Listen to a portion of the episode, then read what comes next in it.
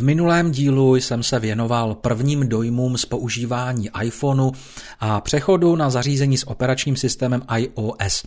Seznámit jste se mohli většinou s pozitivními reakcemi na klíčové vlastnosti telefonu iPhone 11 a vynachválil jsem především Siri, zkratky i hardwareovou výbavu. Tentokrát bych se rád zaměřil na věci, které ve mně už tolik nadšení nevyvolávají nebo mi dokonce vadí, protože to se do předchozího příspěvku nevešlo. Aplikace Pošta. Začnu implicitní aplikací pro elektronickou poštu, která se mi bohužel vůbec neosvědčila. Sice vypadala na první pohled přehledně a jakmile jsem ji začal používat, měl jsem z jejího uživatelského prostředí celkem dobrý pocit. Velmi rychle však přišlo zklamání. Hlavním problémem bylo, že příjem e-mailů v režimu push nefungoval spolehlivě a zprávy se ze serveru stáhly někdy až s hodinovým spožděním. Momentální zacyklení usoudil jsem a telefon restartoval restartoval. Bohužel se chyba projevila po nějakém čase znovu a tak jsem mail odinstaloval a přestal používat, protože reagovat na pracovní zprávy potřebuji opravdu okamžitě. Aktuálně používám aplikaci přímo od Gmailu a přestože zatím funguje spolehlivě, nelíbí se mi, že není možné změnit zvuk příchozí pošty. Je totiž nastavený pouze na systémový, který je na můj vkus až příliš nevýrazný. Ale co už. Hlavně, že se vůbec ke své poště dostanu. Notifikace stejně časem vyřeším přes Apple Watch. Oznámení a notifikace. Kvůli oznámením jsem byl donucen poprvé uvést telefon do továrního nastavení. Tento proces ovšem není tak jednoduchý jako na Androidu, kdy si v nastavení pouze vyhledáte obnovu továrního režimu. iPhone vyžaduje pro tento krok připojení zařízení k počítači s aplikací iTunes, což zejména ve Windows hraničí s psychickým týráním uživatele. Ale abych nepředbíhal, objevil jsem, že některé notifikace se v telefonu vůbec nezobrazí a jiné jsou zase tiché ano, myšleno beze zvuku. Konkrétně u Facebooku se místo některých notifikací objevuje pouze takzvaná nálepka s číslem zmeškaných upozornění u zástupce aplikace. Instagram je na tom podobně a přestože jsem měl v nastavení všechna oznámení povolena, neprobíhalo to korektně. Problém třetí strany odvolávala se alibisticky technická podpora, ale když se situace opakovala i v případě implicitních aplikací Hudba a Apple TV, došlo na kompletní přeinstalování telefonu. Do počítače jsem tedy nainstaloval iTunes, USB kabelem připojil iPhone a postupoval podle podporou zaslaného návodu. Zařízení jsem nastavil jako nové, aby se neimportovala případná chyba z původní konfigurace. Bohužel mi ani tento mimořádný zážitek, který se protáhl až na hodinku a půl, nakonec stejně nepomohl. Některé notifikace zkrátka nefungují správně. Ale co už, vždyť je to zařízení za pár korun, tak co bych chtěl. Vítejte v mém světě jízlivé ironie. Technická podpora. Jako majitel telefonu Samsung eh, jsem si nemohl na zákaznickou podporu příliš stěžovat.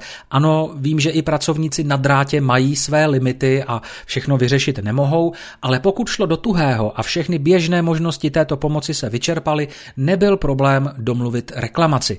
Samsung se k problémům staví čelem. Oproti tomu Apple a česká zákaznická podpora ve vás vyvolává silný dojem, že reklamace je něco nepřijatelného a vy byste se do toho snad ani neměli pouštět. To vám raději doporučí telefon pětkrát přeinstalovat do továrního nastavení a když ani tohle nepomůže, problém se může přesunout na vzdálenou pomoc vývojářů v Irsku, kterým se zasílá údajně příslušná analýza systému. No, jak přesně takový postup funguje, mi nikdo nevysvětlil, ale byl jsem ujišťován, že by to déle než měsíc trvat nemělo. V každém případě je zřejmé, že se reklamace záměrně oddaluje a v zákazníkovi je vyvolávána představa, že jde o něco mimořádně komplikovaného. Jsem přesvědčený, že jde o firmní politiku, jak zákazníka od tohoto kroku odradit, aby náklady s jejím vyřizováním byly co nejmenší, nejlépe potom nulové. Apple totiž, jak známo, potřebuje hlavně vydělat co nejvíce a za každou cenu. Tenhle přístup se v neochotě zahájit proces reklamace skvěle odráží. Ale co už, můj problém s některými notifikacemi není natolik zásadní, abych za každou cenu trval na reklamaci. Hlavní je, že fungují oznámení o nových SMS-kách, e-mailech a zprávách na Messengeru. Ty ostatní můžou klidně postrádat. S českou technickou podporou Apple jsem komunikoval poměrně intenzivně a občas jsem narazil na pracovníka, jehož vyjadřování bylo na úrovni rozjíveného žoviálního trhovce. A teď se velmi omlouvám všem rozjíveným žoviálním trhovcům, že jim nepřeji takové zaměstnání, jakým je operátor zákaznické linky technologického giganta Apple, kam rozhodně určité způsoby vyjadřování nepatří. A na tom trvám. Někdy mě zase pracovník podpory pobavil radou, která byla naprosto mimo řešenou záležitost a dotyčný si zřejmě myslel, že se volajícího zbaví. Konkrétně jde o takzvaný styl banneru, který má dvě úrovně, dočasný a trvalý.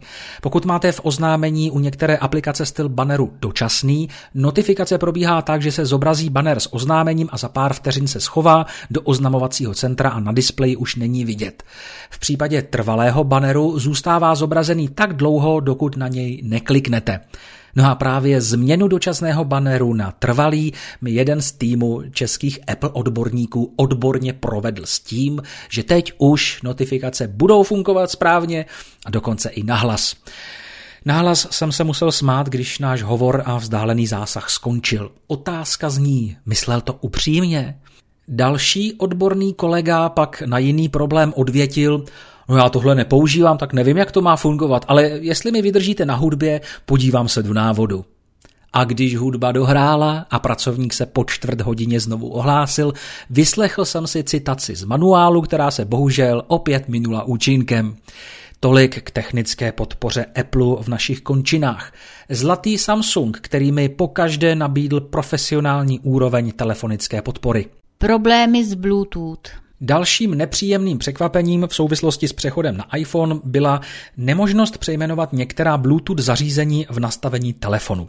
Používám totiž v několika místnostech Bluetooth audio adaptér, o kterém jsem mimochodem psal v jednom článku v technické rubrice na našich stránkách.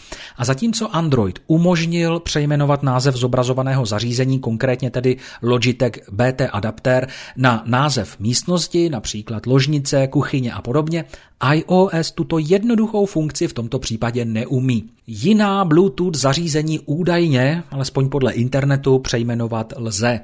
Proč to tedy nelze u všech? Jak mám zatraceně ze seznamu pěti Logitech BT adaptérů vědět, který je který, když tuto položku nemohu přejmenovat? Nijak, protože jsem chtěl dokonalý telefon a důvěřoval Apple, že umím při nejmenším to, co obyčejný Android. Ale co už. Ono se to občas stejně připojí eh, k danému Bluetooth adaptéru automaticky, tak mi to může být vlastně jedno. Režim letadlo. Závěrem ještě krátká zmínka o režimu, který na Androidu aktivuje a deaktivuje všechny bezdrátové prvky.